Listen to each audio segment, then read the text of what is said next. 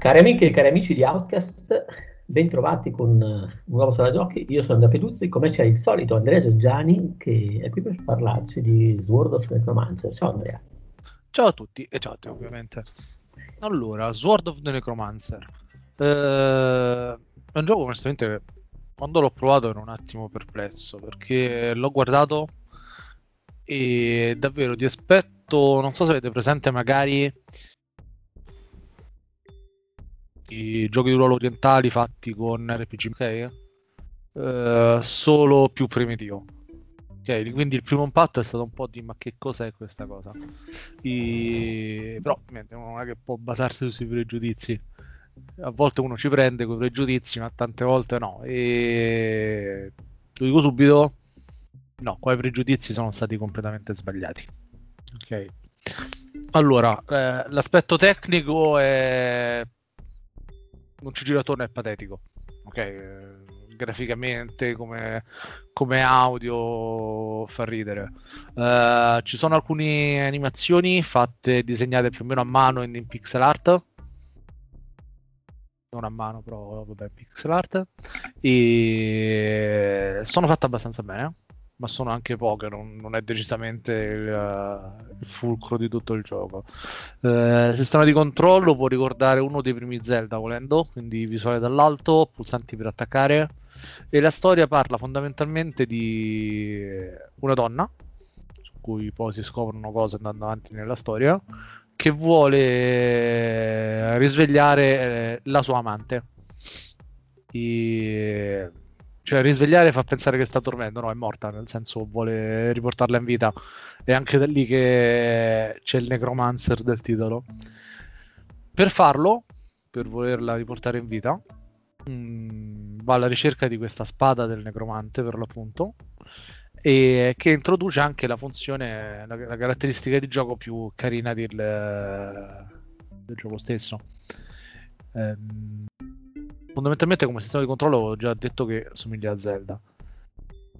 I quattro pulsanti frontali del joypad, eh, ogni pulsante è relativo a un'arma o a un pezzo di equipaggiamento. Quindi magari, che so, con A si tira un colpo di spada, con B la labarda spaziale di, di Titan 3 o quello che è un arco, qualsiasi altra cosa. Ovviamente vale anche per i controller uh, della PlayStation se uno usa quello. E poi tutto cambia una volta che si, raggi- si raggiunge e si ottiene la spada del necromante. Perché tutta la parte innovativa del gioco, tutta la particolarità più o meno unica, è che se si uccide un mostro, non necessariamente con la spada del necromante, comunque sia, si uccide un mostro, lo si può riportare in vita, si può non riportarlo in vita, si può catturare la sua anima con la spada e utilizzarlo come arma, tra virgolette, cioè assegnarlo a uno dei quattro pulsanti come equipaggiamento e riportarlo in vita come servo ai nostri comandi. Ah, che roba, come in Persona 5, che è la mia fissa del momento. Stessa cosa. No? Vabbè, poi in realtà è, eh, un sì. concetto, è un concetto abbastanza sì, vabbè, non è nuovo. Abituale. Sì, sì, no, Vabbè, di sicuro poi l'implementazione è diversa. Questo è certo. un gioco d'azione in tempo reale. Eh, Persona 5 non l'ho giocato, ho giocato a 4, però do per scontato che sia un uh, gioco di ruolo orientale a turni, quindi... No? Sì, sì, sì, eh, sì assolutamente. E... No, vabbè, praticamente la particolarità è quella di poter uh, crearsi il proprio esercito e poter scegliere, che so, invece di avere un arco come arma secondaria, hai, che ne so, la possibilità di evocare un pipistrello che vola, quindi supera gli ostacoli, supera gli abissi che possono separarlo dai nemici e, e va ad attaccarli. Ovviamente questi mostri evocati possono morire a loro volta e se muoiono li perdi, ovviamente, e devi andare a cercarti il cadavere di qualche altro mostro per uh, poter evocare quelli a loro volta. E fondamentalmente il gioco è tutto qui. Nel senso, eh, la trama, come al solito, sono contrario a fare spoiler. Eh, si tratta di andare a salvare la persona amata dalla morte, che e, e, diciamo che risale dall'antica Grecia come minimo, come tipo di mito.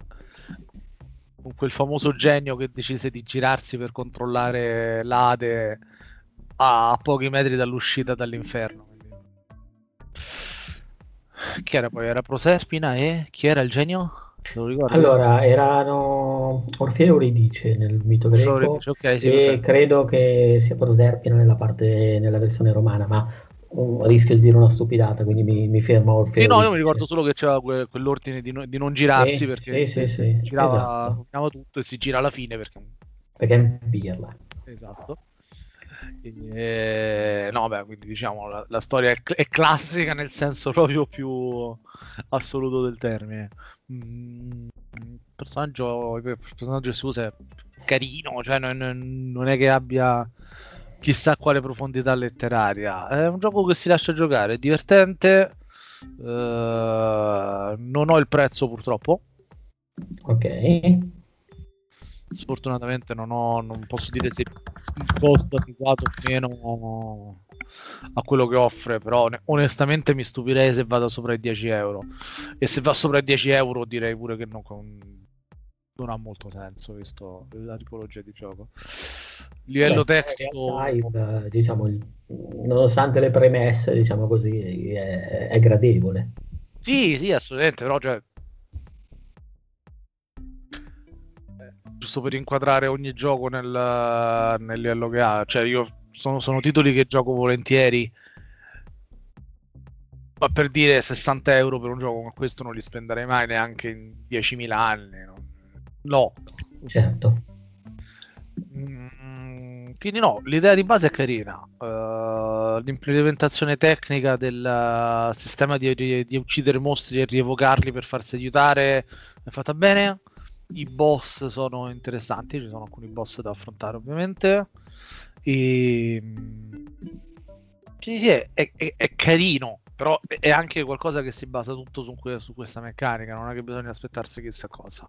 E dal lato tecnico, l'ho detto, è praticamente inesistente. Cioè, probabilmente giocherei più volentieri a Darklands uh, a livello grafico, no, vabbè, Darklands forse è un po' esagerato, però di sicuro non è l'aspetto tecnico quello che spinge a giocare a un gioco del genere. Mm, quindi si può piacere che so, una grafica un po' fumettosa, uh, dei controlli vagamente alla Zelda, può piacere l'idea di gameplay del rievocare i mostri ammazzati, e magari ti interessa per la trama, anche se è quello che è. Vale la pena, cioè non è un brutto gioco, è solo un po' semplice e decisamente retro, che non è un crimine assolutamente grossi difetti onestamente non glieli trovo. Non, uh... L'interfaccia onestamente a volte non mi fa impazzire. Uh, a volte i colpi che si danno ai nemici non, non hanno un feeling. Gli manca l'impatto, ecco. Manca di impatto. Però no, davvero, cioè, non, non, voglio neanche dargli troppo addosso per quello che è. Quindi no, come, come gioco è carino. Se può piacere, può interessare, e non va a costare un, un, uno sproposito rispetto a quello che è, vale la pena l'acquisto assolutamente. Va bene, se, se non hai altro da aggiungere possiamo salutare gli ascoltatori. Eh, guarda, in realtà parlando di sensazione di impatto dei colpi, mi viene in mente un altro che mi piace ogni tanto dare dei consigli quando ha senso, perché c'è un gioco che vale assolutamente la pena di essere provato. Solo non vorrei che sia stato abbandonato, perché se è stato abbandonato ovviamente il, non ha molto senso. Comunque il titolo di quello che sto pensando è Exanima, che costa poco, quasi niente, okay. 14 euro, quindi se anche non lo finiscono non è che uno si svena e rischia di fallire là. Ed è un gioco che fondamentalmente è basato molto sulla fisica nei combattimenti, ambientazione medievale e può ricordare by the Sword, se qualcuno se lo ricorda, quel vecchio gioco sempre di esplorazione medievale con i combattimenti basati sempre sulla fisica e sull'impatto dei colpi. Eh, solo che questa è una visuale più isometrica e sembra Diablo, ma con i combattimenti con la spada che sono non voglio dire completamente realistici, ma fatti davvero bene. Quindi io lo, lo butto lì questo Exanima. Lo butto lì. Vale la pena dargli un'occhiata. Perché poi alla fine non è che devo parlare di quello, devo parlare di Sword of the Necromancer. Quindi butto lì Exanima, giusto come consiglio a margine. Va bene, dai, ottimo. Così hai anche un po' arricchito diciamo, la, la, la disamina di, uh, come si dice, di, di Sword of... Uh, oddio, sai che non mi viene il nome? Sword of... sì, no, vabbè, non, sì, non, sì. non, è la cosa più memorabile del pianeta, sì. Sword of the Necromancer. Il Sword of the Necromancer.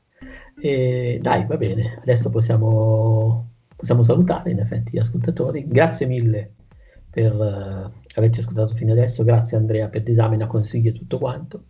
Figurati. E alla prossima e ciao. Ciao a tutti.